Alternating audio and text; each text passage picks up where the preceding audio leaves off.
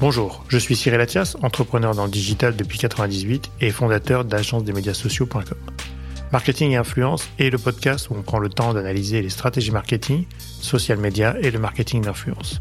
Chaque épisode est l'occasion de rencontrer des professionnels du marketing et de l'influence. Que ce soit des directeurs marketing, directeurs généraux, créateurs de contenu ou même des followers d'influenceurs. Dans Marketing et Influence, on parlera des stratégies de marque, de la digitalisation, des nouveaux enjeux du marketing et pourquoi ou comment les influenceurs choisissent des collaborations et comment cela a changé leur vie.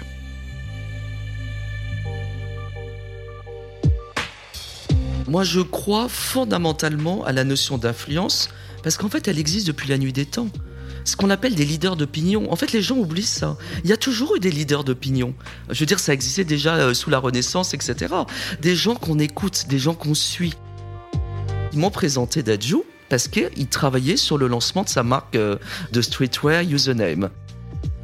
Ce podcast vous est présenté par agence médias sociaux.com, l'atelier expert en social media et marketing d'influence. Bonjour, aujourd'hui je reçois Marie-Sabine Leclerc. Elle vient nous raconter son nouveau métier, publiciste. Marie-Sabine est passée par des maisons de luxe comme Louis Vuitton, Longchamp ou encore Bonpoint, à la gestion de talents urbains comme Dajou ou Franglish. Elle nous raconte dans cet épisode son métier et les enjeux pour les artistes d'être entourés par un publiciste. Marie-Sabine, bonjour. Bonjour Cyril. Comment vas-tu? Très bien. Très bien, hein, je confirme. Hein, tu es rayonnante. Euh, super, euh, super bien. Alors, Marie-Sabine, on se connaît depuis quelques années, on va le dire pour nos auditeurs. À peu près une dizaine d'années. Hein, on a travaillé ensemble à l'époque où tu étais euh, responsable du marketing international de Longchamp et de la communication. Donc on s'occupait, nous, des réseaux sociaux et de l'influence à l'époque. Et voilà, et on ne s'est pas quitté depuis. Absolument. Dans différentes vies et aventures. Et aujourd'hui, j'aimerais que tu, du coup, tu puisses nous raconter un peu ton parcours, qui est quand même très riche très euh, divers quelque part, parce que c'est des belles maisons et tu vas nous ah. raconter. Tu nous dises aujourd'hui voilà, ce que tu as fait et après on ira vers ce que tu fais aujourd'hui. Avec grand plaisir. D'abord, merci de me donner euh, la parole, Cyril. Écoute, en fait, j'ai eu une, euh, on va dire, trois vies. Alors, la première, ça a été une longue expérience, plus de dix ans dans l'univers des parfums et cosmétiques, où j'ai eu des fonctions de direction communication internationale. J'insiste là-dessus parce que j'ai toujours eu un parcours à l'international. Mmh ce qui m'a permis aussi d'avoir une vision, une culture euh, sur le monde en fait, et qui font aussi la personne que je suis aujourd'hui. Ensuite, euh, je suis passé dans le monde de la mode et des accessoires avec euh, donc différentes très très belles maisons et des maisons familiales dont Longchamp, période où on s'est rencontrés, mmh. Cyril, puisqu'on a ensemble justement mis en place plein plein de choses qui étaient formidables. Plus récemment, de tout ce parcours, je suis devenu ce qu'on appelle publiciste, un peu à l'américaine. Ah, ça, tu vas nous expliquer, parce que c'est un terme très anglo-saxon, américain peut-être mal connu des fois des Français, hein, mais tu vas nous en dire un peu plus. Donc tu es publiciste aujourd'hui, donc tu as complètement changé d'univers. Exactement, mais en fait ça a du sens. Euh, ça veut dire qu'aujourd'hui je gère l'image dans son intégralité euh, de personnalité, donc euh, ce qu'on appelle des talents, issus soit de la musique, soit de l'image, donc du cinéma ou des séries, et je les accompagne en fait dans tout ce qui n'est pas artistique. Donc pour compléter, les aider dans leur image, relations publiques, contrats éventuellement avec des marques. Et c'est un métier en fait que j'ai appris quand j'étais chez Coty. Euh, puisque à l'époque de Coty, nous étions les premiers à lancer des marques célébrités Mmh. Donc euh, il y a eu euh, Jennifer Lopez, Céline Dion euh, et des très jolies aussi marques autour de couturiers, notamment les parfums Vivienne Westwood qui hélas nous a quittés récemment. Et c'est à cette époque que j'ai vraiment compris comment ces personnalités devaient être toujours accompagnées mmh. avec un petit peu des bras droits de l'ombre, qui sont des gens discrets, mais qui sont là toujours pour pouvoir les aider en fait dans les choix, dans leurs décisions, dans les relations publiques, dans les relations presse. Euh, stratégie d'influence aussi.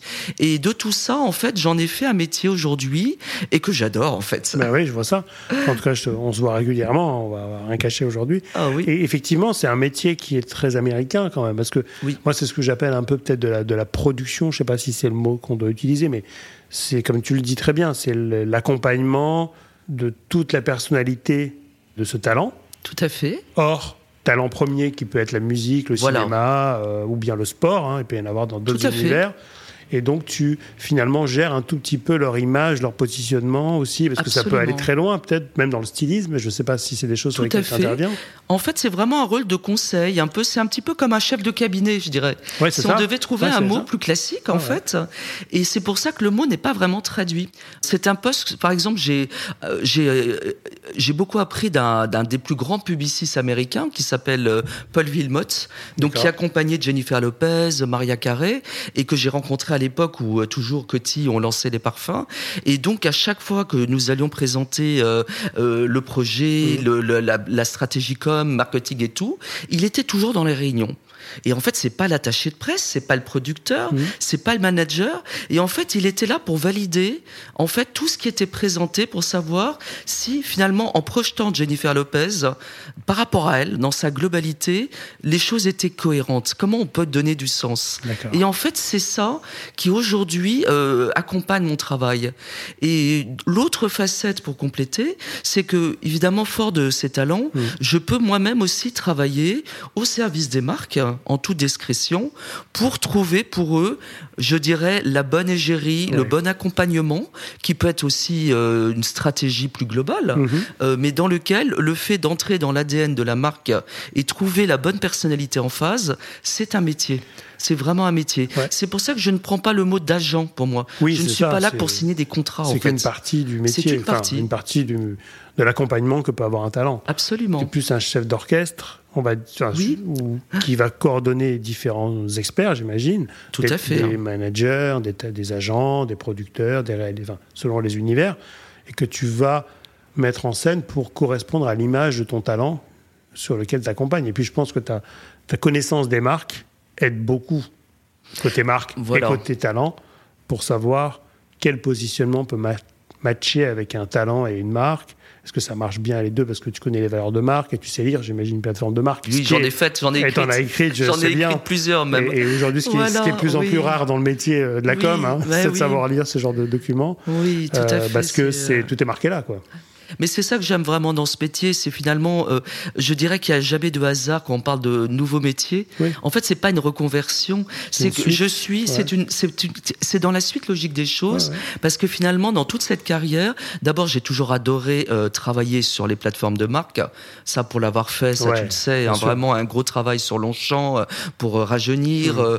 un énorme travail aussi, même bah, chez Vuitton. À l'époque, on était, on réinstallait l'idée du voyage, les city guides j'ai travaillé sur l'arrivée de l'art justement dans les boutiques en ouvrant la première espace galerie mmh. avant l'arrivée de la fondation et chez Bonpoint où il fallait vraiment retravailler toute l'offre aussi euh, un gros travail. Et je dirais le fait d'avoir tout ce parcours euh, du côté des marques et des maisons dans des groupes avec euh, des complètement internationaux bah me permet de l'autre côté de pouvoir mieux comprendre ce qu'on appelle un brief en mmh, fait un dialogue en fait et de pouvoir comprendre que la marque a pas forcément parfois les mêmes attentes que l'agent et que moi justement je dois être un peu le, trait d'union en fait comme une éponge. facilitateur euh. facilitateur.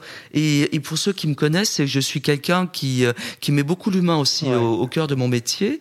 Et en fait c'est pour ça que j'aime ce métier parce qu'il y a beaucoup d'humains. Bah oui. il y en a beaucoup finalement. Je travaille aussi euh, avec des êtres humains, donc pour le coup c'est pas une marque mais c'est une personnalité en tant que telle quoi. Absolument avec ses forces ses faiblesses ses qualités ses défauts et ses fragilités. Bien sûr. Faut pas l'oublier. Et c'est là où aussi j'ai un rôle un petit peu d'accompagnement aussi parfois. Voilà, on est disponible, on est toujours H24 disponible. Hein, c'est, ouais, c'est ça. Hein. ah oui, oui. Euh, quand même. C'est différent, mais du coup, je trouve ça hyper intéressant parce qu'effectivement, nous côté agence, quand on, on veut faire appel à des, artistes des fois pour, euh, oui. on va dire des campagnes d'influence. Hein. on n'est pas dans le milieu euh, du cinéma ou de la, publicité, mais on est vraiment dans ce milieu-là. Et c'est vrai que des fois, selon l'interlocuteur qu'on a en face ou qu'on a en contact, mhm. que ce soit la maison de disques, que ce soit mhm. le producteur, le manager, le copain du copain de. Des fois, on ne sait pas hein, ce qu'ils font les gens, mais c'est de se dire aussi que des fois, en fonction de l'entrée qu'on a nous, ça biaise un peu le sujet. Et, on aimerait avoir des gens comme toi derrière chaque artiste, parce que ça ferait le sens et ça ferait le décodage et ça ferait le. on perdrait moins de temps des fois aussi sur des discussions pour se dire non là ça correspond pas ou c'est pas alors que des fois chacun essaie de pas rater une opportunité mais des fois c'est perdu d'avance Mais je crois que c'est de C'est un vrai besoin, j'imagine, hein, de la part des artistes. Et je m'en rends compte.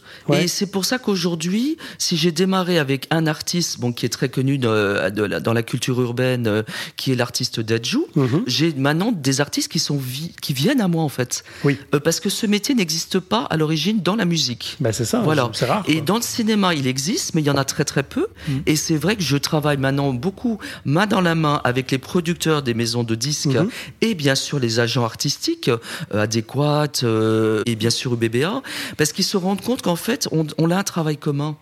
Bah on a un travail commun. On n'y a pas de, on n'est pas en concurrence mm. parce qu'au final, on travaille pour un artiste en fait, et avec la volonté ensemble de le faire progresser. Donc tout le monde, chacun a un intérêt dedans. D'où euh, la place que j'occupe un petit peu dans ce, ce microcosme en fait ah, euh, qui démarre depuis deux ans en fait, qui est assez récent. Moi, je trouve ça génial parce que un, il y a une vraie demande.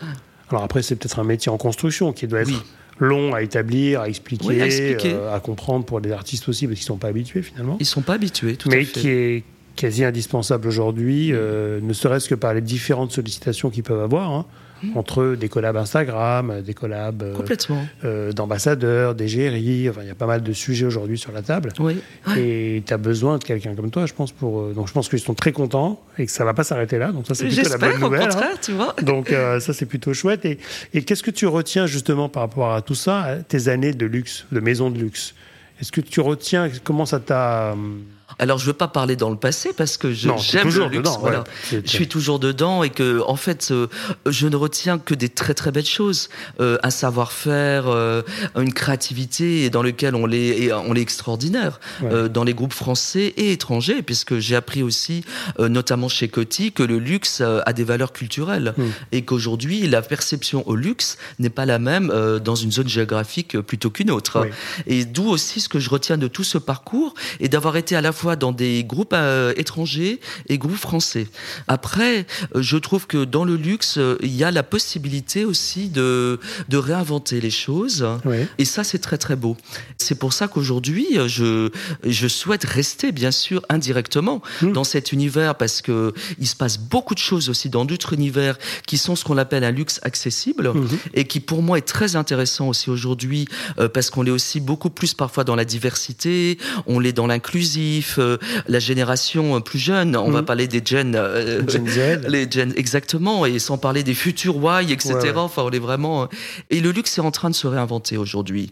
Alors, il y a encore des codes sur mm. lesquels il doit progresser, et on en parle d'ailleurs régulièrement. mais il se passe beaucoup de choses. Parce que c'est vrai que c'est moi de l'extérieur, de ce que je vois, parce que j'ai jamais été dans une maison de luxe et je, je côtoie ces univers indirectement par mm-hmm. l'agence ou de temps en temps, mais c'est pas tout le temps. C'est vrai que je trouve que c'est des fois un peu conventionnel. C'est-à-dire qu'on a des, choses qui marchent, hein, j'imagine, mais il y a beaucoup de presse, il y a beaucoup de relations presse. Il y a très peu d'engagement sur le digital ou de vraies histoires digitales, de vrai storytelling digital, tu vois. Et quand je, j'entendais euh, le groupe LVMH post-Covid qui disait que 25% de leurs investissements, enfin de leur chiffre d'affaires devrait être généré dans les prochaines années par le digital, je me dis qu'il y a un énorme travail à faire quand même. Parce que, alors après, le luxe peut se faire sur le digital, mais on ne peut pas tout faire non plus des fois. Mais en tout cas, il y a beaucoup de besoins de transformation, que ce soit dans le digital, les réseaux sociaux, j'en parle même pas. Tout à fait. Parce que c'est quand même considéré aujourd'hui comme un magazine euh, sur Instagram. Enfin, on est très dans l'image encore. Très. très peu dans l'interprétation de sa marque par un talent. Mhm, qui peut être un artiste, un influenceur, quelqu'un d'assez visible sur les réseaux, mhm. et que pour ce coup-là, il y a encore énormément de choses à faire. Et je pense qu'avec tes artistes, ils doivent être très sollicités par des marques de luxe ou des marques. Euh, Alors c'est différent. Alors moi, je dirais, je suis totalement d'accord avec toi. Je dirais que, en fait, je dirais que ceux qui, pour moi, euh, ont été et mm. sont les plus précurseurs mm. et le sont euh, encore plus aujourd'hui, c'est les parfums et cosmétiques. Vraiment. Et ce qui est fou, parce que finalement, j'ai démarré ma carrière dans les parfums cosmétiques. Mmh. J'ai fait la deuxième partie de ma carrière euh, finalement dans la mode, le luxe, les accessoires. Et aujourd'hui, maintenant que je suis du côté talent, personnalité, mmh. mes premiers contacts et ceux euh, tout de suite qui ont vu l'intérêt de travailler avec des personnalités, notamment les, celles que je représente, mmh. comme Dajou, Fatou Kaba, qui sont issus de la culture urbaine, de la diversité, c'est L'Oréal. C'est quand même L'Oréal. Et je vois un groupe comme L'Oréal, comme Les Coty également, qui a beaucoup changé. Ce sont des groupes qui aujourd'hui ont une, euh, une culture internationale et marketing qui est très forte. Alors après, dans les autres grands groupes, oui, je suis d'accord, il y a beaucoup de paradoxes. La notion de défilé. les défilés aujourd'hui, euh, on ne sait jamais sur quels critères quelqu'un est invité ou pas. J'en parlais avec des journalistes qui me disaient qu'elles sont obligées de mendier parfois une place des journalistes très importantes euh, parce qu'ils préféraient avoir d'autres personnes qui avaient été choisies comme ça. Enfin bref, sur des critères pas forcément très rationnels en fait. sûr. Et donc je suis d'accord par rapport à ce que tu dis. Alors après c'est aussi dans la mode on a aussi la force du directeur artistique. Pour avoir travaillé dans des maisons de mode, le directeur artistique contrôle beaucoup aussi l'image et c'est pas force des équipes internes qui aimeraient faire changer les choses. C'est vrai. et qui aimeraient. Euh, moi j'ai des souvenirs comme ça, notamment chez Lanvin. Et, et euh, je me souviens, l'équipe qui avait vraiment envie de faire bouger les choses et refaire le site, Albert Elbaz, qui est vraiment hmm. quelqu'un d'assez extraordinaire, au début, il disait non, il voulait pas se voir Instagrammer. Après, il a, été, il a, il a complètement changé. Mais, mais c'est vrai que c'est. Olivier Roustin a fait beaucoup de bien voilà. à, la Et puis il y a eu des moments où hein. Céline, moi je me souviens, il y avait interdiction pour les invités de, de venir avec leur iPhone dans les défilés. Ah oui, ça avait démarré comme ça à l'époque. Je crois que c'était l'époque de Phoebe, je crois. Il y a aussi les personnalités derrière qui parfois euh, peuvent freiner. Maintenant, c'est vrai que la génération des nouveaux directeurs artistiques, qui sont plus des directeurs de création dans la globalité, euh, sont euh, ultra ouverts. Ils sont digital first. Tu prends Christopher Bailey chez Burberry, c'était quand même incroyable ce qu'il a fait, tu vois. Donc c'est vrai que c'est une histoire de génération et de, génération, de, de maîtrise aussi de ces outils. Parce que peut-être que certains directeurs artistiques, je dirais d'avant, ne maîtrisent pas non plus tout ce qu'on peut y faire. C'est exactement et ça. Et n'ont pas cette vision créative ouverte à 100%. La marque Balmain, ils sont très digitaux. tu bah vois. il y a une équipe de choc. Euh, d'ailleurs, tu vois, ils font, ils font un super travail sur le digital. Mais la notion de stratégie, tu as raison. Je trouve, tu vois, moi je trouve que c'est beaucoup de ce que je vais appeler d'opportunisme. C'est-à-dire que j'ai un, j'ai un objet, que ce soit un défilé, des journées presse, des journées portes ouvertes. Et du coup, je mets le plus de monde possible dedans. Donc, euh, je vais mettre un peu toutes les populations que je peux côtoyer ou que j'aimerais côtoyer. J'invite des influenceurs, j'invite des gens parce qu'on m'a dit qu'il fallait les inviter. Euh, je peux des fois, effectivement, délaisser euh, la presse qui compte quand même, parce que c'est quand même encore aujourd'hui la presse qui fait quand même la mode et quand même qui relaie tous ces sujets aujourd'hui. Et des fois, j'en ai porte ouverte, ben, je fais venir plein de gens et puis je verrai ce qu'il en sort. Quoi. Donc, je trouve que des fois, c'est vrai que c'est ce manque de stratégie marketing, euh, comme, mhm. qui peut manquer euh, au lieu de, voilà, d'empiler des talents ou d'empiler des gens qu'on fait venir par hasard presque. Mais tu sais, je vais te dire un truc, et, euh, et, les gens connaissent un peu mon point de vue, c'est que je pense qu'aussi parfois on laisse les équipes digitales qu'à des très très jeunes.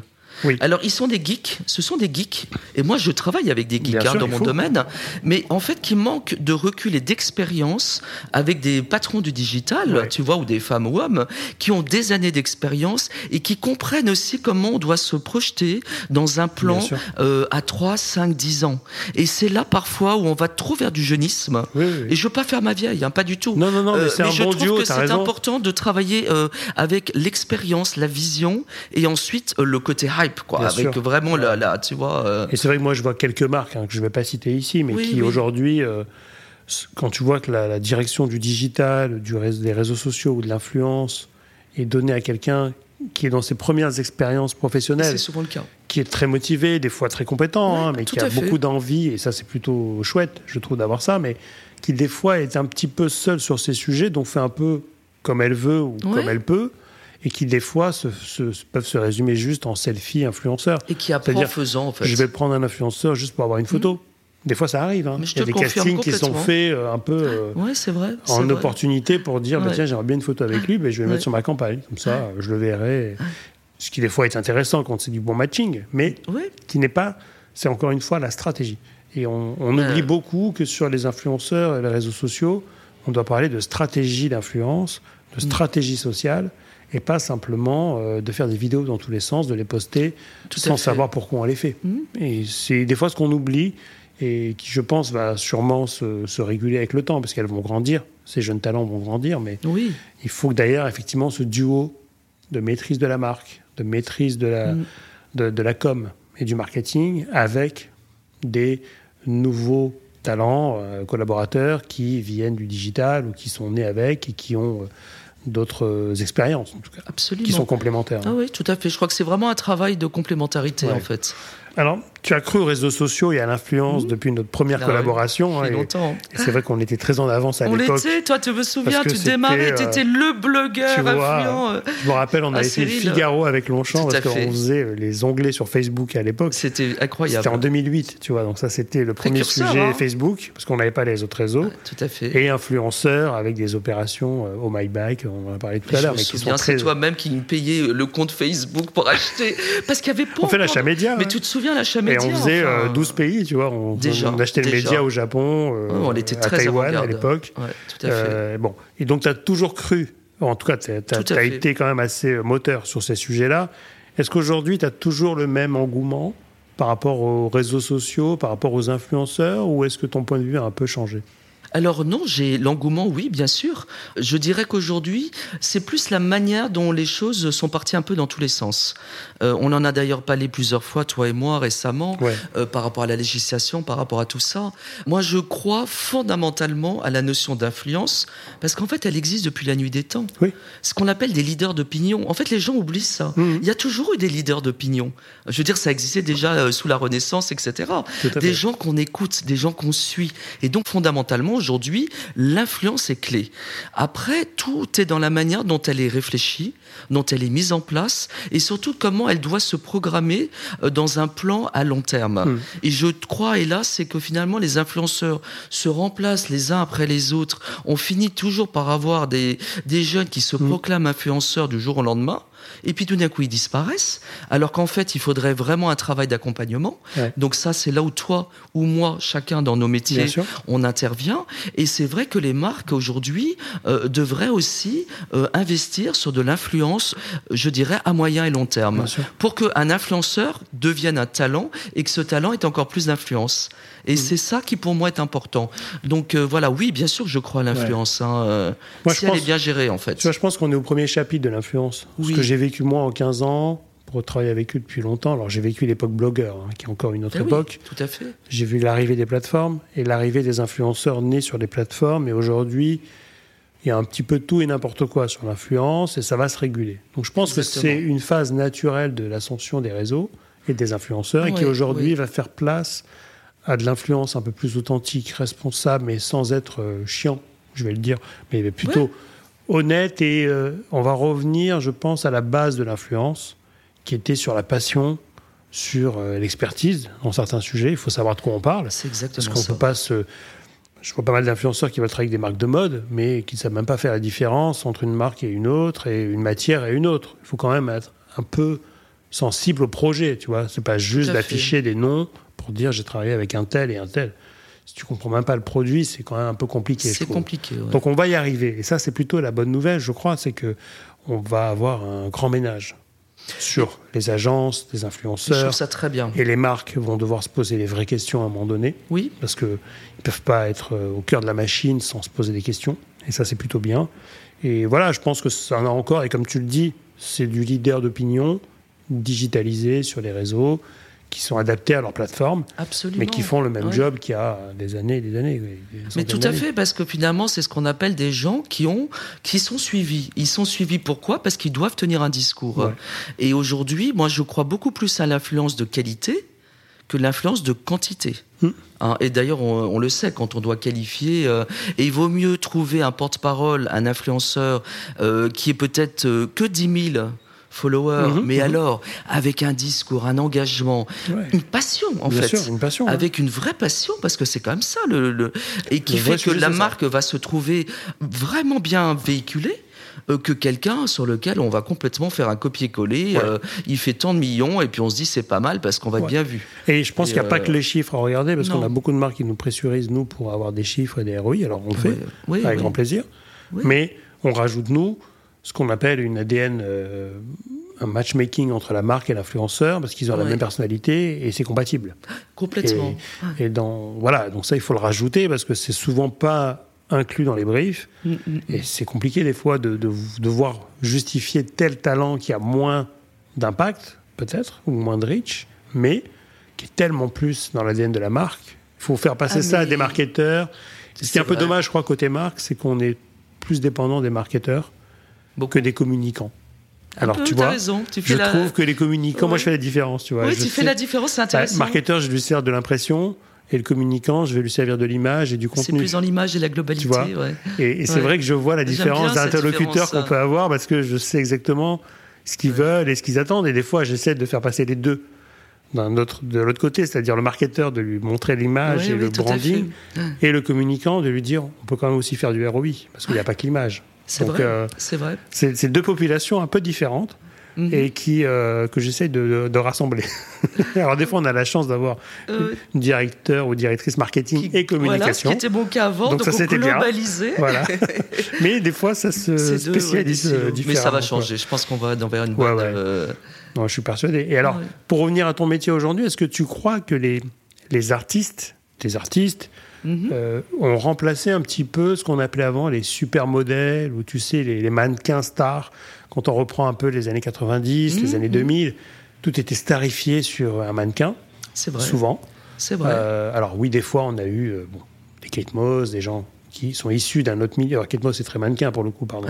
Mais on l'a créé, on avait quand même, on a créé une collection euh, à l'époque. J'étais Kate Moss pour Longchamp, qui a été un carton, tu vois. Voilà. Et quand je vois même des aujourd'hui des, des comment ils s'appellent des, des, artistes, des, des, acteurs qui font égérie de Dior, égérie de euh, de parfum. Bon. Est-ce que tu crois qu'aujourd'hui, tes talents mhm. sont devenus finalement les nouvelles égéries pour les marques? Oui, Enfin, où vont le devenir un peu plus Elles vont le devenir. D'accord. Moi, j'en suis convaincu. Alors après, euh, c'est difficile d'avoir. Euh, j'ai des hmm. convictions, euh, voilà, et c'est pour ça que je les défends. Mais je pense en effet qu'aujourd'hui, surtout dans la, l'évolution du monde actuel, qui est en train de complètement se transformer hmm. entre la pop culture, la culture urbaine, toutes ces nouvelles générations, il se passe énormément de choses hmm. et qui touchent à tous les arts en fait en général. on voit des designers qui savent pas dessiner, mais qui sont tellement incroyablement issus de la musique et de tout ça, comme le cas, bon, on l'a vu chez Vuitton. Euh, euh, et euh, Avec donc Farrell, hein, enfin. Voilà, exactement. Farrell, incroyable. c'est un super beau choix. Après, c'est un choix peut-être un peu attendu, en fait, dans, la, dans la lignée de Virgile, mais c'est vrai que c'est, logique, en fait. Tout ça est logique. Mm. Moi, je vois les personnalités que j'accompagne, notamment bah, Dadju, à l'origine, donc, qui est musicien, mm. chanteur, donc, qui fait partie des plus grands chanteurs en France euh, on l'a amené donc euh, moi en tant que publiciste à tourner son premier film. Ouais, que il avait envie, voilà, Ima, euh, qui a très bien marché et notamment en Afrique. Donc là, on s'ouvre aussi au continent africain, faut pas mhm. l'oublier. Donc mon métier est tourné vraiment aussi vers l'ouverture à ce continent et de plus en plus. Et ensuite, dans les rendez-vous que j'ai eus, euh, il est devenu ambassadeur égérie pour Manexpert L'Oréal Paris. C'est le premier euh, chanteur issu de la musique euh, rap. Avant, au-delà des sportifs, etc. Et c'est là où je vous parle de L'Oréal parce qu'ils ont vraiment fait un choix et ils reconduisent d'ailleurs son, son image. je suis très fier en fait parce que qui eût dit et on l'a lancé sa marque de prêt-à-porter aussi. Bon, voilà, c'est pas le même succès qu'on laisse compter parce qu'on sait, mais tout ça s'est fait en moins de deux ans. Et comment on construit Et c'est vrai qu'aujourd'hui, euh, une marque comme Menexpert, représentée par un artiste complet, qui est très connu à l'étranger, hein, donc euh, voilà, peut faire partie justement de ces nouveaux ambassadeurs. Autre exemple, euh, l'actrice comédienne Fatou Kaba, qui était connue comme influenceuse. À mhm. l'origine, c'est une mhm. influenceuse et qui en même temps faisait beaucoup de scènes. Elle faisait beaucoup de scènes de théâtre, elle vient du classique et tout. Elle a eu envie, elle a été repérée pour dans une série, donc validée, et ensuite repérée pour entrer euh, dans une comédie sociale, donc La Brigade, qui est un super succès, euh, donc un très bon film. Elle est donc euh, représentée par Laurent Grégoire, qui est un des plus grands, mmh. comme Cécile Felsenberg, je dirais, dans le monde du cinéma. Donc moi, j'accompagne Fatou en images, et aujourd'hui, elle va devenir, en tant qu'actrice, la première ambassadrice digitale pour L'Oréal Paris France. D'accord. Et à côté de ça, elle va également, euh, on va écrire un livre chez Robert Laffont, ça c'est un scoop. Euh, voilà, euh, donc l'éditrice Robert Laffont qui a rencontré Fatou. Voilà comment moi j'accompagne mon talent. Pourquoi? Parce qu'elle a beaucoup de choses à dire sur la violence conjugale. Mhm. Fatou est une comédienne très engagée. C'est aussi pour ça que Laura l'a choisie. D'accord. Voilà. ce que tu veux dire là, c'est qu'aujourd'hui les artistes ne sont plus des stars de cinéma, des stars de la chanson, mais sont des personnes beaucoup plus entre guillemets complètes qu'on pouvait avoir avant et qu'on va venir jouer sur ces différentes sensibilités, oui. personnalités. Donc on va plutôt mettre en avant, on va plutôt chercher la personnalité et évidemment l'aura et la, popularité. Bien sûr. Mais on fait plus attention à ça que ce qu'on pouvait faire à une époque où on avait entre guillemets un porte-manteau qui pouvait mettre un produit ou une égérie qui faisait juste une pub parfum en disant. Euh, voilà, parce que c'était des modèles. C'est plus engagé, quoi. Voilà, mais là aujourd'hui, c'est des personnalités qui sont engagées. Et, euh, on va chercher ça. Et c'est ce qui plaît, j'imagine, à la marque. En tout cas, c'est ce que je vois dans les rapports aux marques que j'ai depuis deux ans. Et, euh, et, je pense que de plus en plus, on sait avec tous les engagements du monde actuel, moi je pense global, je pense international, on sait qu'aujourd'hui, tout ce qui s'est passé avec la crise, bon, etc., on sait qu'il y a une prise de conscience, euh, notamment, bon, euh, bien sûr, le RSE, mais à côté, moi, je travaille beaucoup aussi sur l'idée de l'inclusif, la diversité. Mes artistes, d'ailleurs, sont issus de la culture euh, urbaine, qui a énormément et qui est en train de transformer les prises de conscience actuelles. Et c'est là où le luxe doit plus l'intégrer aujourd'hui. Pour en revenir à ta question sur un luxe qui parfois reste encore classique. Mm. Et c'est pour ça que je te disais que c'est plus les groupes cosmétiques et parfums qui, eux, sont plus modernes, en fait. Moi, c'est mon vécu actuel. Et j'espère qu'il va changer et mm. qu'il va évoluer. Hein, que... Et d'un autre côté, on voit certaines collections oui. qui sont pensées, produites pour cette culture urbaine mais, dans les axes de, dans les campagnes de communication ne sont pas urbanisés au maximum. C'est-à-dire qu'on a un produit qui est fait pour une population ou une cible marketing, je vais caricaturer. C'est tout à fait ça. Mais par contre, dans la distribution de ce produit ou de sa com, on n'a pas forcément fait l'effort jusqu'au bout. Voilà, Ah mais tu sais, je vais être moi j'ai là je suis un peu radical à nouveau. Moi j'ai des artistes qui sont des très grands clients de ces marques de luxe, ils ne sont jamais invités au défilé. Voilà. C'est fou. Et je le dis parce que je l'ai exprimé sur LinkedIn, j'ai aucun problème à le dire. Donc de très très grands groupes euh, de mode, etc. Et ils se disent c'est des très gros clients, donc pourquoi on les inviterait finalement? Donc c'est là où je me dis il y a un vrai travail à faire. il y a un lien parce qu'on les prend comme des clients, mais peut-être qu'ils sont perçus comme vulgaires quelque part. Hmm. Et je n'hésite pas à le dire parce que j'en parle avec eux. Hein. Mais ils sont très cash. Hein. On en parle entre nous. Hein. C'est pour ça qu'ils me respectent beaucoup. Et j'ai des conversations avec eux. Et ils me disent en fait quoi On n'est pas assez chic pour eux? Ah, il y a encore un travail à faire. Donc, il y a un travail à euh, faire, et ce qui n'est pas du tout le cas des grands des groupes dont, dont je parle. Bien sûr. Donc, euh, donc euh, voilà. Et alors justement, comment tu as été accueilli dans ce milieu? Parce que c'est quand même un milieu urbain, musique principalement. Oui. et toi, tu viens des maisons de luxe, de la mode, de la communication. Euh, comment comment t'as été accueilli ou même toi comment tu t'es senti euh Alors c'était au départ c'était très drôle parce que alors je me souviens j'ai rencontré Dadju en pleine pandémie. D'accord. Euh, voilà par par des, des, des, mes partenaires en fait qui sont des, des, jeunes de la nouvelle génération mhm. des start-upers Loïs Henry et Joseph Repin qui ont leur agence et qui géraient déjà les premières marques célébrités. Et en fait ils m'ont présenté Dadju parce qu'il travaillait sur le lancement de sa marque euh, de streetwear mhm, Username. Mhm. Et on a eu un coup de cœur. Il y a d'abord eu un vrai euh, voilà. Et je pense qu'après, en fait, ce qui s'est passé, c'est que c'était presque, c'était très curieux. On se regardait parce qu'on venait de deux mondes opposés. Et en fait, on s'est rendu compte à quel point on était complémentaires. Et donc, moi, j'ai plutôt été accueilli d'une manière euh, avec beaucoup de respect, mhm. vraiment, du respect, et de l'estime, parce qu'ils se disaient oh, oh là là, c'est quand même elle a un sacré parcours la dame. Ils sont quand même euh, beaucoup plus jeunes que moi. Hein. Alors non, c'est tout à ah. fait. On s'est tutoyé tout de suite. Hein, et euh, et puis après c'est moi aussi qui devais beaucoup comprendre leur code. Il y a un langage qui est pas le même. Euh, je dirais que le côté plus brutal pour moi venait du monde de la musique. D'accord. Je dirais c'est pas les artistes eux-mêmes, c'est les producteurs qui sont des gens qui sont des gens plus bruts, je dirais, parce que c'est leur façon de travailler. C'est un monde que je ne maîtrise pas et en même temps ils sont euh, costauds. Enfin, je veux dire, ils sont brillants. Enfin, il faut voir. Hein. Je veux dire, c'est quand même des sacrés labels. Hein. Donc, c'est des équipes qui bossent nuit et jour, euh, qui doivent gérer des, des, des, des, ils ont des enjeux énormes. Donc, il fallait qu'on comprenne plus un peu nos, nos personnalités et s'acculturer. Voilà, c'est tout. Mais après, ça s'est bien fait. Du coup, l'intégration, euh, c'est bien Oui, parce qu'après, hein. c'est eux qui me recommandaient. Et tu as eu de la fin. C'était facile de montrer ton métier parce que, pareil, ils étaient organisés par euh, différentes expertises autour de ça pour leur vendre un petit peu ce publicis En fait, je je leur ai jamais parlé de mon métier, je leur ai montré. Ça s'est fait par des faits. C'est une c'est une culture qui ne qui ne se repose que sur euh, l'empirique. D'accord. Je veux voir pour croire. Très bien. Donc, et comme c'est vrai que j'ai cette qualité de compréhension humaine, il faut avoir un sens psychologique. J'ai compris que c'était pas la peine d'arriver avec un CV, des PowerPoint, etc. Et en fait, c'est très bien parce qu'en plus, ça me plaît pas. Ouais, Moi, j'estime que bah. dans la vie, on les respectait parce qu'on fait. passé du PowerPoint. Euh, voilà, exactement. à l'oral.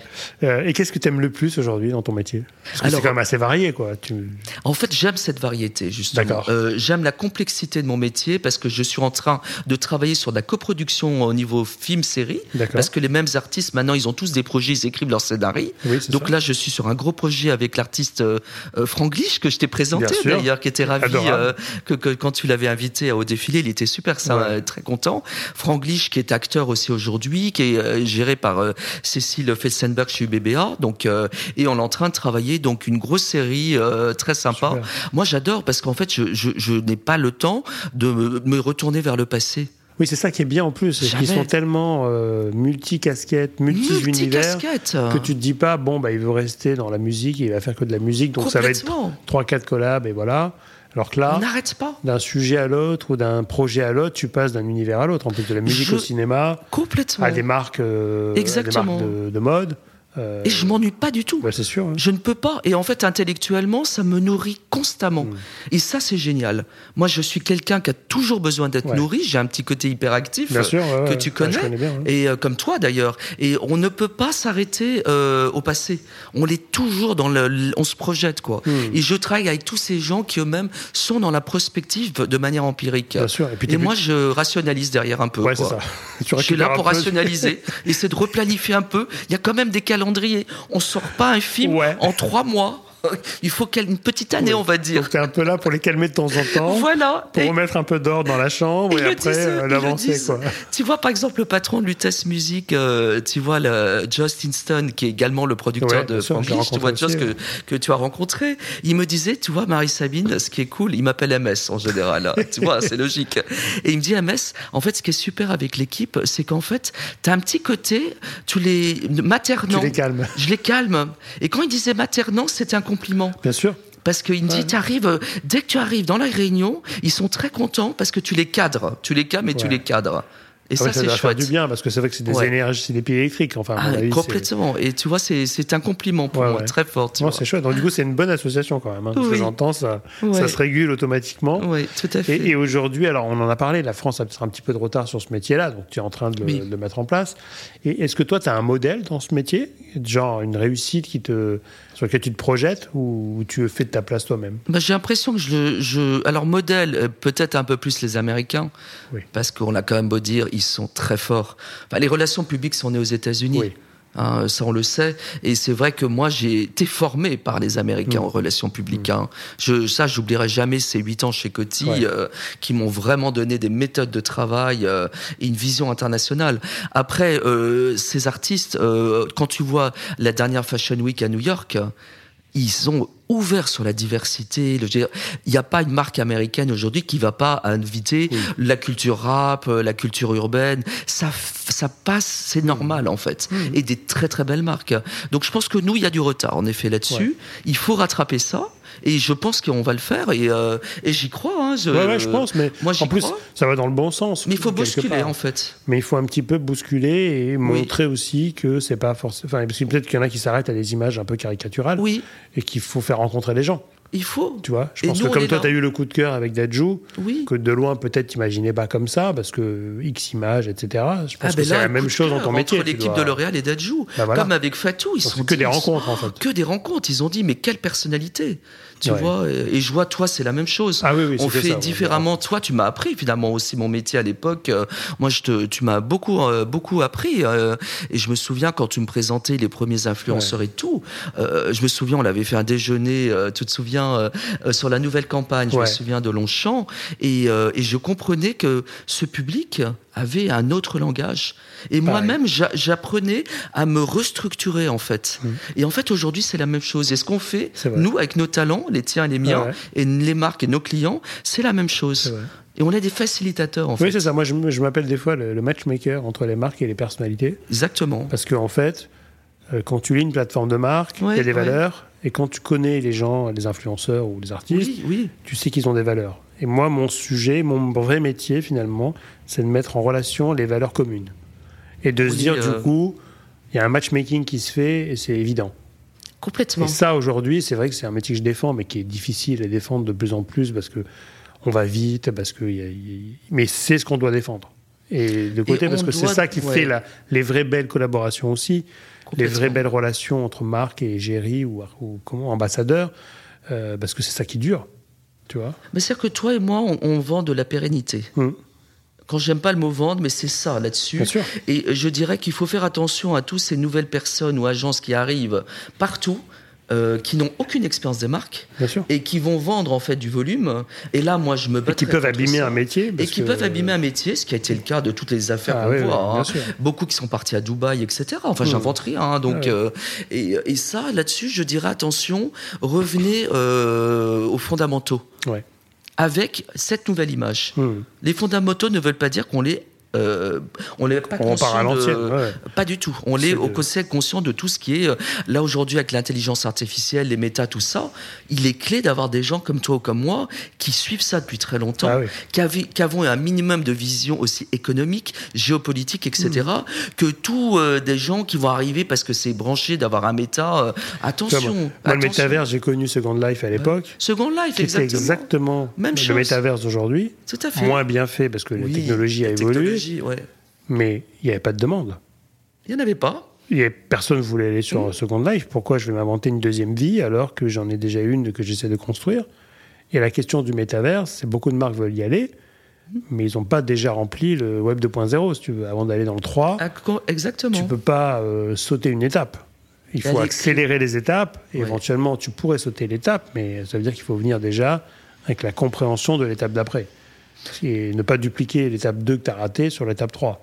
Tu connais cette phrase Savoir, c'est pouvoir. Ouais, exactement. C'est Alvin Toffler qui l'avait écrite il y a très longtemps, je me souviens. Et moi, ça fait partie, tu sais, il y a des phrases qui guident sa carrière. Et moi, d'ailleurs, mes anciennes mhm. équipes disaient toujours Marie Sabine, c'est. Alors, d'abord, euh, il n'y a jamais de problème, il n'y a que des solutions. Tout le monde se me caricaturait dans les pots de départ avec ça. Et la deuxième, c'est savoir, c'est pouvoir. Mais moi, ça me décrit, en bah fait. ouais, je suis d'accord. Et c'est bien d'être dans, dans, nos métiers qui évoluent vite. Oui. En fait, il ne faut pas se faire prendre par la hype, pas se faire prendre par la mode et euh, se poser la question fondamentale de quoi, à quoi ça sert, quel objectif et quel est mon intérêt ou l'intérêt de mon client pour y aller. Si tu vois un intérêt, évidemment, il faut y aller. S'il n'y a pas d'intérêt manifeste, attendons. Parce que c'est le vrai sujet aujourd'hui. Et moi, j'ai plein de marques que je dis aussi, n'allez pas sur les influenceurs. Bah vous n'en avez pas besoin. Tu joues ton rôle. Il y a beaucoup de marques qui n'ont pas besoin. Beaucoup de marques, euh, même dans B2B, tu vois, c'est difficile. N'essayez pas de cocher des cases pour dire j'y suis. Absolument, absolument. Euh, attendez. Et puis je dis même à des clients ou des anciens clients maintenant, vous n'êtes pas prêts. Ah, Donc j'arrête de collaborer avec vous parce que vous n'êtes pas prêts pour aller jusqu'à ce qu'il faudrait faire pour travailler l'influence correctement. Vous en êtes à des schémas publicitaires pour la plupart, mhm. collés sur de l'influence, ce qui ne marche pas. Ça ne peut pas marcher. Donc, c'est pas grave. Apprenez, donc, sachez, pour ensuite Savoir, pouvoir. c'est ça. Tout à fait, la maîtrise. Et ça marche dans, ce sens-là, parce que c'est très important. La, la, connaissance, la culture, pour pouvoir justement être avant-garde, être précurseur. et comment tu vois aujourd'hui les réseaux sociaux pour tes talents? Parce que évidemment, euh, Bon, Dajou est très connu, il a un art, il est connu du grand public. Oui, complètement. Est-ce que les marques te demandent beaucoup en contribution sur les réseaux sociaux, Alors oui, ils le demandent parce que c'est vrai qu'aujourd'hui c'est la première, hmm. c'est un média en fait, on le Bien sait. Sûr pour une personnalité, c'est son média. Euh, après, euh, moi, je vois, euh, moi, je crois beaucoup évidemment aux réseaux sociaux, mais avec une, la nécessité de mettre une stratégie entre Instagram, entre Twitter, entre LinkedIn, entre TikTok, et on va pas mettre les mêmes messages et les mêmes personnes partout. Mmh. Et le problème, c'est que parfois, on a l'impression qu'un influenceur ou une personnalité doit être partout, alors qu'en fait, justement, c'est là où nous, nos métiers de conseil, au niveau des maisons et au niveau des talents ou des influenceurs, on doit arriver à bien mm. gérer. On sait que TikTok est clé aujourd'hui, mais euh, toutes les personnalités n'ont pas cette facilité ou capacité d'être un TikToker. On est vraiment euh, Instagram peut être beaucoup plus. Euh, on sait qu'on est dans de l'image, donc on peut peut-être mettre quelqu'un qui voilà sera plus dans la mode, etc. Donc je pense que c'est à nous de gérer ça. Les réseaux sociaux, ils doivent être contrôlés de toute façon. Hmm. Ils doivent être maîtrisés. Voilà. Peut-être le mot contrôle est, est trop euh, voilà, mais ils doivent ils doivent être maîtrisés. Mais j'y crois bien sûr. Enfin, ne pas croire aux réseaux sociaux, hmm. c'est. Après, tu vois, moi j'avais fait une, une une incursion dans le monde artistique du cinéma. Oui, oui, oui. Avec une agent que je ne vais pas citer, mais qui est très très connue dans le marché. D'accord. Parce que je lui disais, tu as un risque de dérapage de tes actrices, acteurs que tu gères. Alors ça, oui. Qui peuvent, tu vois, avoir des contrats X millions d'euros avec des grandes marques sur de la presse, sur de la télé, et qui pourraient faire une sortie de route sur les réseaux sans que toi-même tu le saches et te faire perdre ce contrat. C'est une excellente remarque. Eh bien, j'ai eu une réponse de principe qui est ce n'est pas mon métier et moi, je vais gérer leur carrière artistique. Et des fois, tu vois, je vois qu'ils n'ont pas compris que la personnalité est multiple, le talent est multiple et que ce qu'il fait sur Instagram, sur TikTok. C'est là où j'interviens. Voilà. Et ça, c'est encore des, des, des, des, réflexes. Et ils ont les plus grands acteurs, actrices de la place de Paris.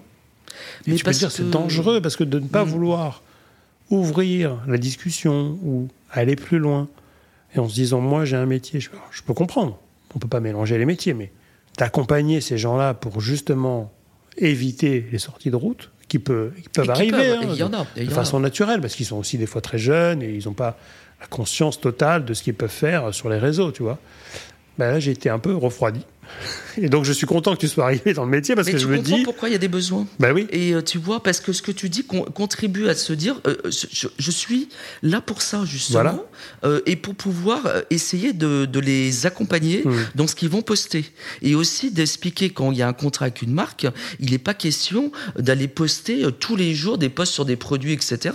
Parce qu'on va à l'encontre de la carrière artistique de l'artiste. Et où alors là, poster des produits concurrents. alors là, voilà. Et, alors, ils euh, t'écoutent là-dessus, sur justement euh, leur gestion un peu de leurs réseaux sociaux euh, Alors, ils commencent. Ils commencent. Ils commencent, c'est pas facile, j'imagine. c'est pas facile, je dois dire, parce qu'ils sont eux-mêmes issus des réseaux sociaux. Bah oui. Donc ils ont une par culture leur génération. là-dessus. Mais maintenant, je le vois, il y a eu parfois des tout petits. il faut qu'il y ait une mini crise pour que d'un coup ils m'écoutent. Oui. Tu vois, moi je dis toujours, on a un rôle aussi de maîtrise de la crise ou gestion de crise. Et mon rôle, il est très important là-dessus aussi. Tu vois, il est très important pour pouvoir tout de suite à dire, tu vois, je t'avais dit, fais attention à ton instinct, de mm. ne pas trop exposer ce genre de situation, etc. Et là, boum, il y a un couac. Il y a eu des, des commentaires, etc. Et ils me disent, en fait, oui, tu as eu raison. Et en faisant ça, mmh. bah, c'est voir pour croire, il commence à m'écouter. Et c'est un travail d'accompagnement. Ouais, parce que ça c'est long. Enfin, des fois, c'est long. Tu peux avoir affaire à des personnalités. Euh, voilà qui veulent pas du tout qu'on Et comme les marques, moi euh, je leur dis, quand je rencontre des marques pour pouvoir euh, bah, parler de mes artistes, je leur dis, ne commencez pas, moi, il y a un plan demandant un poste par jour, etc. Bah non, ça ne Ça n'ira pas ni pour vous, ni pour ça va décrédibiliser l'association, et l'artiste voudra pas. Mmh. Il va pas signer un contrat où on lui fait faire 10 000 euh, trucs.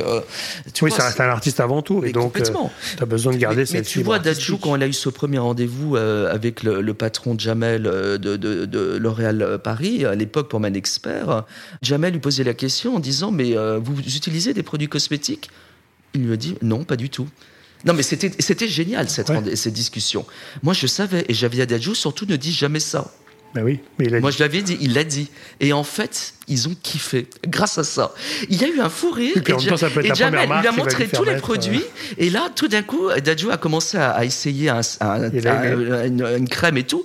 Il a dit c'est génial. Il lui a dit ah oui c'est un défatigant. Oh ben ça peut être génial pour mes concerts. Donc d'un truc il il m'avait pas écouté. Eh et, finalement en partant je lui dis ok.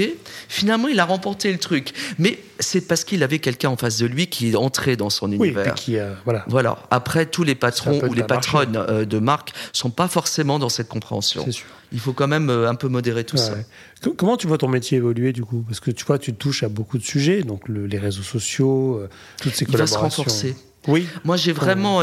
moi, je crois qu'aujourd'hui, je vois déjà mon métier. Euh, bah, je commence à être presque débordé Parce que Bah oui. euh, je commence à voilà, on me demande même de gérer un label entier. Maintenant, un nouveau, le label de Frank Dish, bah, c'est tout Lutèce Musique Oui, maintenant. monde. Donc il me demande du corporate, c'est nouveau. Un patron d'un label musical qui me demande de le conseiller, comme un patron de la tech en Hmm. fait.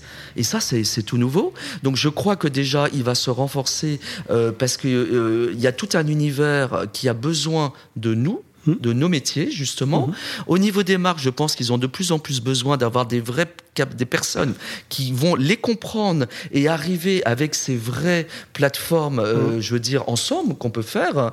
Après, évidemment, à l'international, euh, moi déjà mes artistes, l'idée c'est de les développer à l'international. Mm. Déjà en Afrique, qui est un continent clé aujourd'hui. Mm. Donc là, on est déjà en train de se développer, euh, de voir tout ce qui peut se faire entre bah, l'Afrique en général. Hein, Bien sûr. et bien sûr les États-Unis hein, déjà. Donc euh, pour moi, il y, y a un boulevard quoi. Moi je crois que Ouais, je justement. pense que c'est un vrai euh, métier d'avenir. hein. Oui, tout à fait. Hein. Donc dans 5 ans, euh, Je pense que MS Compagnie. euh, tu vois le droit à la retraite, euh, c'est pas pour moi là. C'est pas pour toi, là, t'y- t'y penses pas encore, hein, on est d'accord. Je crois qu'on est le dernier à les militer. Eh oh ouais, là non, là, mais- ça va et- pas non. et Est-ce que tu crois que les artistes sont le futur des, des influenceurs? C'est-à-dire qu'on parle des influenceurs nés sur les plateformes. Est-ce que tu crois que finalement les artistes cumulent euh, les qualités qu'il faudrait que les influenceurs aient Alors, tu sais, je me suis souvent posé cette question. C'est difficile de répondre Bah oui, euh, de manière. euh, En fait, j'ai envie de te dire, tout dépend des influenceurs. Oui. Parce qu'il y a des influenceurs, comme tu dis toi-même, tu dis, ils font du contenu.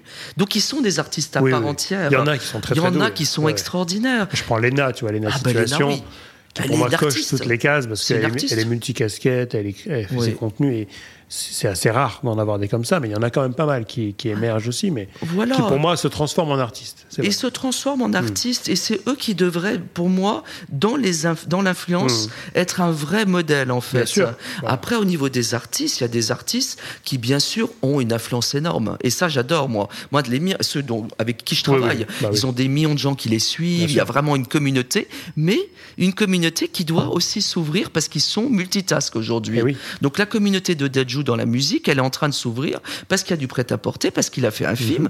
que maintenant il y a les cosmétiques, donc tout d'un coup on est en train de recruter quoi. Mhm. Fatou Kaba, influenceuse, aujourd'hui actrice, euh, elle va maintenant être égérie euh, France pour L'Oréal Paris, euh, forcément, et il y a le livre dont on va parler, etc. Mhm. Elle va être suivie par une autre communauté qui sont pas que des gens qui mais le côté humoristique euh, de son influence à, la base. Qu'elle garde. Mais aujourd'hui on est en train de créer une personnalité quoi. Donc en fait je pense que tout va se croiser et finalement on va parler de talent C'est du talent. final, c'est des talents. Et on va un peu mélanger euh, Les les, bons influenceurs, Oui. les bons artistes qui vont mais faire. euh, complètement et je crois que le travail c'est de travailler main dans la main ensemble Ouais. et je pense qu'il y a pas il y a aucune con- il y a, moi c'est pour ça que je dis mon métier c'est d'être ouais. publiciste et moi je travaille avec des personnes comme toi ou d'autres qui gèrent des influenceurs Mm. mais des influenceurs qui ont du talent Bien sûr. parce qu'il y a un respect entre nous Oui, et comme il y a des artistes qui n'ont pas de talent et il y a des il y artistes a des artistes qui n'ont aucun talent, quoi. Vraiment. euh, Très bien. Bon. Tu dois revenir un jour dans le luxe parce que tu as quand même fait beaucoup de carrière là. Parce que maintenant que tu as, mis un pied dans la culture urbaine et dans ce métier, est-ce que tu pourrais retourner en arrière ou Non. pas trop hein? Non. Non. Non, parce qu'en fait, j'aime travailler avec ma distance, avec des gens du luxe. tu vois? T'aimes rester dans le milieu, Et mais pas forcément de l'autre côté du bureau. J'ai envie de progresser. Ouais. Et je continue de progresser. Attends, chaque jour, j'apprends, quoi. Ouais. C'est pas, c'est c'est là où on, on prend plaisir dans nos, Ouais, dans, c'est nos, dans notre job, quoi. Qui eût cru il y a quelques mois que j'allais commencer à travailler sur des scénarios de séries noires? C'est fou. Euh, et que j'allais et que j'ai tout d'un coup regardé. Ah, j'adore euh, sur Arte, j'ai regardé ce cette série euh, Le Monde de demain justement sur NTM, le street ouais, art ouais. à arriver. C'est sur Arte quand même. C'est fou. Mais hein. c'est extraordinaire de Mm. voir ça. Et finalement, moi, tu vois. Quand j'étais dans le luxe, mais tu crois que je regardais ce genre de série? Ben non. Et aujourd'hui, je fais les avant-premières de l'or noir euh, avec. Non, mais c'est. Et, et j'adore, j'adore. Donc non, j'ai pas envie de revenir dans, euh, en arrière, tu vois. J'étais sûr de la réponse, hein, mais, je, vas- mais je me devais de la, de la poser parce que tu as quand même beaucoup de carrière dans, dans ce milieu et Oui. tu peux avoir des fois des, une envie de revenir, mais je suis très clair. On passe maintenant à une partie de questions d'association d'idées. Alors, je te dis un mot, tu m'en donnes un autre, ou une phrase, parce que ça n'arrive jamais. Euh, si je te dis mode, Fashion, Longchamp, savoir vivre et savoir faire. international, Le monde entier. influenceur, Talent, Dajou, talent, artiste. immense. Ouais. Bon, voilà, tu vois, c'était très bien. On a fait Un mot, un mot. C'est parfait. On arrive aussi sur la fin de notre, notre entretien. Donc aujourd'hui, tu peux nous parler de tes prochains projets ou de tes talents euh, qui vont arriver? Alors, tu peux nous dire, attention. Hein. Ce que je peux dire, alors d'une part, ben, on va parler de Franglish. Mm Franglish qui est vraiment issu du hip-hop et de la danse. Aujourd'hui, donc, il est acteur puisqu'il est représenté chez UBBA et on travaille sur euh, son premier film. D'accord. Donc, euh, sous forme de série avec un, avec un scénario euh, sur lequel il sera en coproducteur et qui avance. donc, voilà. coproducteur et acteur. Voilà, donc très très gros projet. Donc ça, je suis voilà. Donc voilà le c'est quoi le timing et, son prochain concert, c'est Arena en 2024. Il a rempli le Zénith. Donc là, il est vraiment en train de. Exploser côté musique et qui commence Ah oui, tout à fait. Donc, euh, donc ça, on l'est sur un timing de fin 2023, 2024. Donc sur un an, il va se passer beaucoup de choses. Voilà. Après, ben, Fatou Kaba. Euh, Fatou, aujourd'hui, qui est en train de tourner trois films. Ah oui. Donc euh, il va y avoir une sacrée année. Euh, elle est sur trois films de, de trois fictions de cinéma. Elle a elle-même euh, son propre projet. Elle a un scénario extraordinaire qui touche autour de la femme justement. Mhm. Elle est très impliquée sur euh, le, la violence conjugale, euh, ce qui va être l'origine d'un livre aussi. Euh, donc ça aussi c'est quelque chose qui est très en off, mais en tout cas qui est un projet en cours, qui m'approche beaucoup et qui démarre là le mois prochain, qui va être ambassadrice digitale justement ah. pour l'Oral Paris France. Donc avec un très joli programme et elle sera bien sûr invitée au Festival de Cannes en mai prochain en tant qu'actrice. Donc tu t'ennuies pas, hein, dis-moi. J'ai pas le temps. enfin, des artistes non plus. Voilà. Super. Et alors, est-ce que tu aurais un conseil pour un jeune artiste qui débute? Qu'est-ce que, par où il devrait commencer ou un conseil? Qu'il soit très bien entouré et très bien accompagné. Là, je crois. Je, la platitude, ça serait dire, bien sûr, qu'il travaille, euh, qu'il croit en lui. Euh, je dirais, tout le monde dirait ça. Il faut croire en toi, en tes projets, mm. tes ambitions. Ça, c'est normal. Mais je dirais qu'il soit tout de suite très bien accompagné. ça peut faire la différence. Quand même. Ça peut vraiment faire la différence, tu vois. Je sais pas si tu as vu le documentaire de Clara Luciani que j'ai trouvé remarquable. voilà, je l'ai regardé hier soir, tu vois, comme il vient de sortir. Et il est vraiment. Je me suis dit, elle est très jeune, avoir déjà un documentaire. Il est, il est bourré d'émotions. Mm-hmm. Et en fait, on voit au moment elle a démarré sa carrière en solo, c'est parce qu'elle a vraiment fait une rencontre avec un auteur-compositeur hmm. et qu'elle met en avant, qui est tout le temps avec elle. Et là, et puis bien sûr la rencontre avec ces deux managers, producteurs musicaux qui ont cru en elle. Mais ça s'est fait en deux ans là. Ouais, c'est une histoire d'humain et, et, et elle le dit. Et elle le dit, elle a rencontré les bonnes personnes. Hmm. Et je pense que ça c'est la clé. C'est là où nous on a vraiment un métier quoi. Il faut vraiment se faire bien accompagner. Super. Une série que tu emmènerais sur une île déserte? Ou un livre, hein, tu peux ce qui t'arrange. Alors la série où tu vas mourir de rire, mais moi ma série, j'ai deux séries cultes, Mad Men et Game of Thrones. Alors je suis pas rentré dans la deuxième, tu vois. Alors, Autant Mad Men j'ai dévoré, mais l'autre. Game of Thrones j'ai adoré. Mais c'est mm. du tellement je suis dans les oppositions. Oui c'est ça. Et ça fait partie de ma personnalité. Oui je vois ça, ouais. Je suis complètement, euh, tu vois, euh, voilà. Ouais super. Écoute, dernière question. On va devoir euh, mettre fin à notre entretien très sympathique comme d'habitude. Mais est-ce que tu aurais du coup une personne à me conseiller pour venir au micro du podcast en qui tu crois ou que tu penses être intéressant pour, pour nos auditeurs bah, Fatou Kaba. Fatou Kaba. C'est le temps, parce que là, de ce que j'entends, elle est très très occupée. Mais... Fatou Kaba. Ouais. C'est un porte-parole. Ouais, ouais. Moi, je dévore. On passe des heures au téléphone. Là, on a discuté deux heures. On est jusqu'à une heure du matin avant-hier. Parce qu'on parlait de tout ce qui se passait dans le monde, les grèves, les manifestations, ah, la violence. mais elle est tellement passionnante. Et elle a vraiment. Euh, et c'est une jeune femme qui a même pas 28 ans très jeune. Donc moi, je pense que c'est intéressant. Ben, avec grand plaisir, moi, je te recommanderais. Et, comme tu m'en parles très souvent et que je ne la connais pas, je, hein, je regarde ce qu'elle fait. Et elle le fera avec. Euh, alors c'est sûr, c'est un profil euh, différent par rapport à tes interlocuteurs. on ouvre un peu, tu vois, on ouvre un petit peu aussi quand même sur des artistes et des gens qui ont des choses intéressantes. Qui fait son propre business, quoi. Super. Et qui a une vision aussi du marketing, tu vois. Oui, c'est pas donné non plus, c'est voilà. intéressant. Écoute, rendez-vous pris. On a nos auditeurs qui sont témoins. Donc on cale une date dès qu'elle pourra. Avec plaisir. avec plaisir. Avec grand plaisir. On le fera vraiment. Écoute, merci beaucoup Marie-Sabine. MS, pardon. Cyril, merci Cyril. Merci de m'avoir donné ce temps de parole. Et encore. C'est toujours un, un plaisir. Merci à toi. Merci à toi. Merci à toutes et à tous d'avoir écouté cet épisode. J'espère que l'émission vous a plu, inspiré ou diverti. Si c'est le cas, n'hésitez pas à le partager avec vos proches, votre réseau, laissez un commentaire et mettre une note. Vous pouvez me contacter sur LinkedIn en tapant Cyril Latias ou m'envoyer un message sur podcastinginfluence.fr. À bientôt.